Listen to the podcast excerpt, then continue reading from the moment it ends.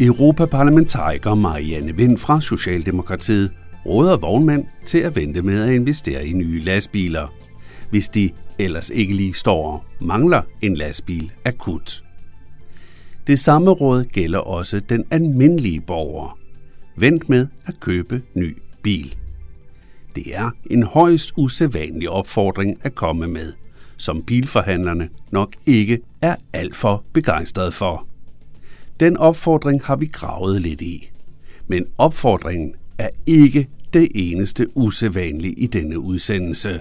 Det er nemlig ikke helt problemfrit at blive CO2-neutral. Og der er stadig en masse uløste problemer med for eksempel elbiler. Det er journalist Jan Simmen, der interviewer. Marianne Vind fra Socialdemokratiet og Europaparlamentet. Under en debat om den grønne omstilling, så kom du med en klar opfordring til de danske vognmænd, nemlig at de skulle lade være med at købe en ny lastbil. Hvordan kan det være, at du kommer med sådan en anbefaling? Jeg møder jo rigtig mange øh, danskere, vognmænd, lastbilchauffører, almindelige privatbilister, som, som virkelig er i vildrede med, hvad er det fremtiden bringer, og hvad skal jeg gøre af bil, og, øh, og, og det forstår jeg fuldt ud, og udviklingen går rivende hurtigt i øjeblikket. Altså det er, øh, for hver øh, måned, der går, er der jo længere øh, kilometer øh, afstand i de elektriske eller elbatterier, der kommer. Øh, der er jamen, udviklingen, øh, den på alle måder går hurtigt. Øh, vi kan også se på, at udnyttelsen af den energi, om det er den ene eller den anden form for brændstof, man bruger, så kommer for hver måned, der går, der bliver udviklet nye biler, der, der kan noget mere. Øh, så, så det er jo derfor, at jeg sådan, måske en kæk bemærkning siger, at hvis man ikke behøver at købe en bil i år, man vil købe en inden for de næste fem år, jamen, så er det måske ikke lige i dag, man skal gå ud og købe den, fordi der kommer til en stor udvikling. Vi skal jo ikke ret langt tilbage, før vi i Danmark øh, kategoriseret øh, hybridbiler som grønne og klimavenlige, og i dag ved vi, øh, at det er faktisk ikke en særlig klimavenlig bil. Så, så øhm, øh, øh, og det er fordi, at det er en meget, meget, meget tung bil, og når øh, meget få øh, af de kilometer, der bliver kørt i en hybridbil, kører på el, så kører den jo på benzin eller diesel, og i og med, at det er en tung bil, så er den faktisk mindre klimavenlig end en benzin-dieselbil. Øh, og det, det var ikke det folk, de troede, da de købte en, en hybridbil. Så udviklingen på de her områder, den, øh, den går rivende hurtigt i øjeblikket. Nu henvendte du dig lige i denne omgang jo til de danske vognmænd, altså dem, der har lastbiler. Øh, findes der lastbiler, der er eldrevne, som kan trække de store læs? Ja, det er der. Øh, de, de er kommet. Øh, jeg mener faktisk, vi er op på at have, øh, og nu må du ikke mig op på, hvilken vognmærke det er, men, men den, den, der kører, kører 500 km, er kommet på gaden. Øh, der er jo ikke mange af dem, men, men de findes. Øh, de er ikke rigtig nået i Danmark endnu. Øh, men jeg ved, at der er øh, en grossist herkram nede i Sorø, som har indkøbt nogle øh, øh, hybrid lastbiler, fordi de har en forventning om, at for eksempel øh, de store byer i Danmark en dag laver en, en miljøzone, hvor man ikke må køre med dieselbiler inde i centrum, jamen så kan de slå over på el. Øh, det er en billig udgave at køre en fuldstændig elbil, lastbil nu. Øh, så kan den køre på el, så den stadigvæk kan køre ind i centrum af byen på el og læse varer af. Vi skal stadigvæk have læse varer af, det er jo det, der er problemet. Øh, og køre ud igen og komme ud på motorvejen og kan slå over på diesel. Jeg tror måske på, at vi kommer til at lave bane 1 på, på motorvejen om til en øh, øh, lastbil grøn zone.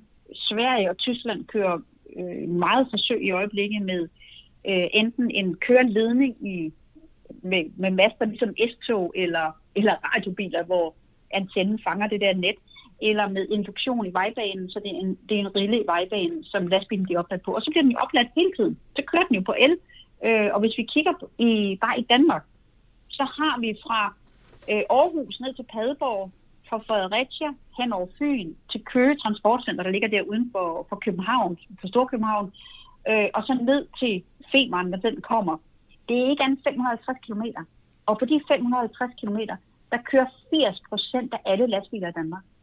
Så hvis vi fik elektrificeret de 550 km, så fik vi 80 procent af lastbilerne grønne. Det er jo faktisk ret vildt at tænke på.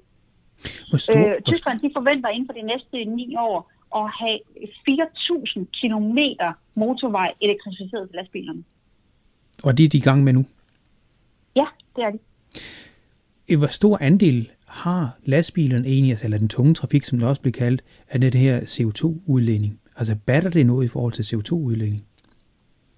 Det, det kommer til at batte rigtig meget, øh, fordi øh, vores øh, biltransport har jo fordoblet øh, CO2-udledningen, siden man begyndte at måle på de her ting tilbage der i 90 hvor alle andre øh, brancher, alle andre sektorer øh, har jo langsomt mindsket deres CO2-udledning, så har hele transportsektoren fordoblet. Så der er noget at hente her. Der er virkelig meget at hente. Og du nævnte også privatbilismen. Og her der siger du jo også, at man skal måske vente med en bil. Men omvendt, hvis man venter med en bil hele tiden, så kører vi jo på diesel og benzin.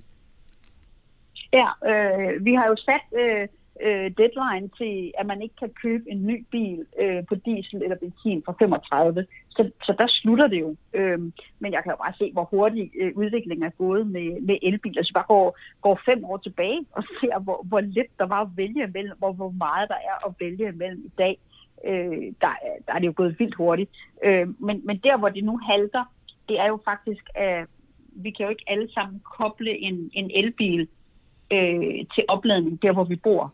Altså, øh, øh, bor man i et øh, parcelhuskvarter eller rækkehuskvarter, så er der jo slet, slet ikke øh, strøm nok i kvarteret til, at, at bare en fjerdedel får øh, udskifter til en elbil. Så vi bliver nødt til at have vores elnet øh, udvidet med, øh, til at vi kan få lavet bilerne op. Så, så den her, at, at, at tingene ikke sker at alle køber en ny elbil inden for næste halve år, det er vi simpelthen ikke strøm nok til. Så det gør ikke noget, at det, at det tager lidt tid, øh, før alle skifter over til en elbil, fordi vi har bare ikke strøm til det.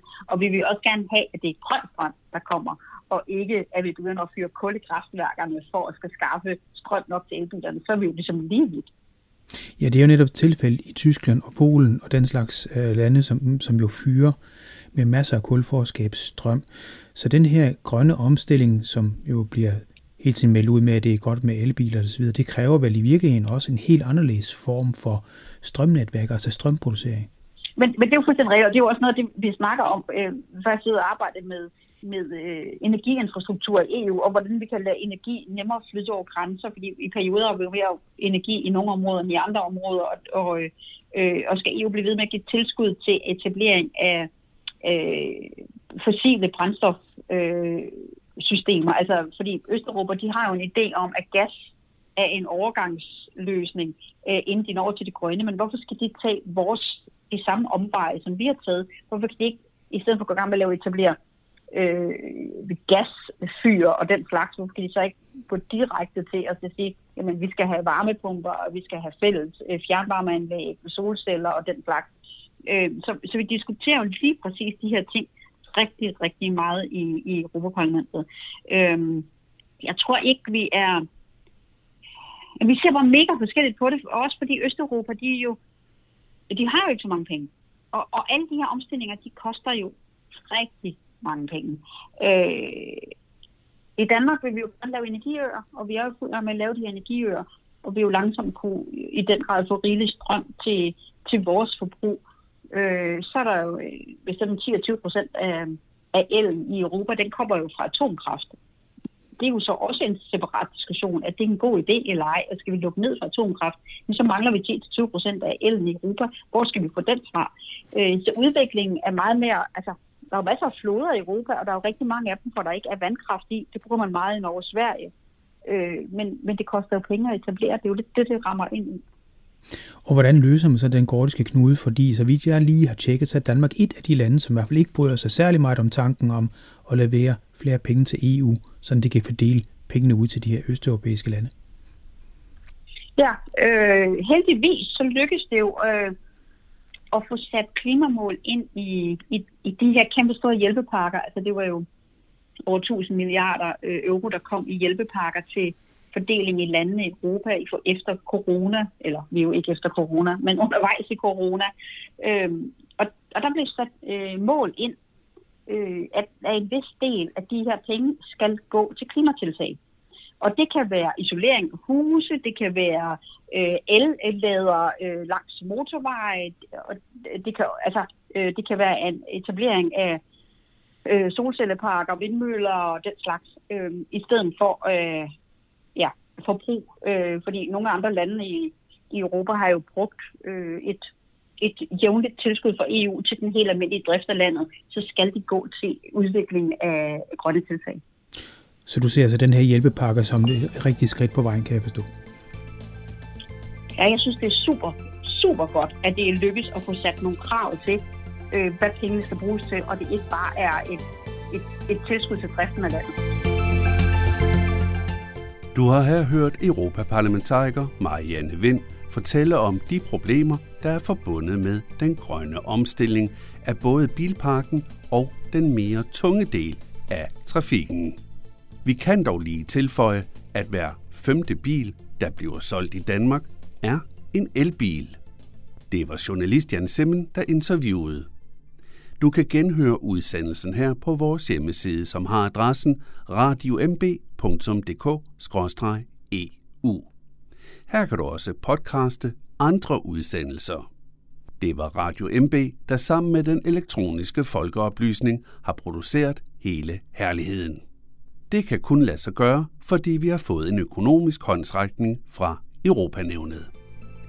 Mit navn er Kim Matar Bundgaard, og jeg siger tak for denne gang og på genhør næste gang.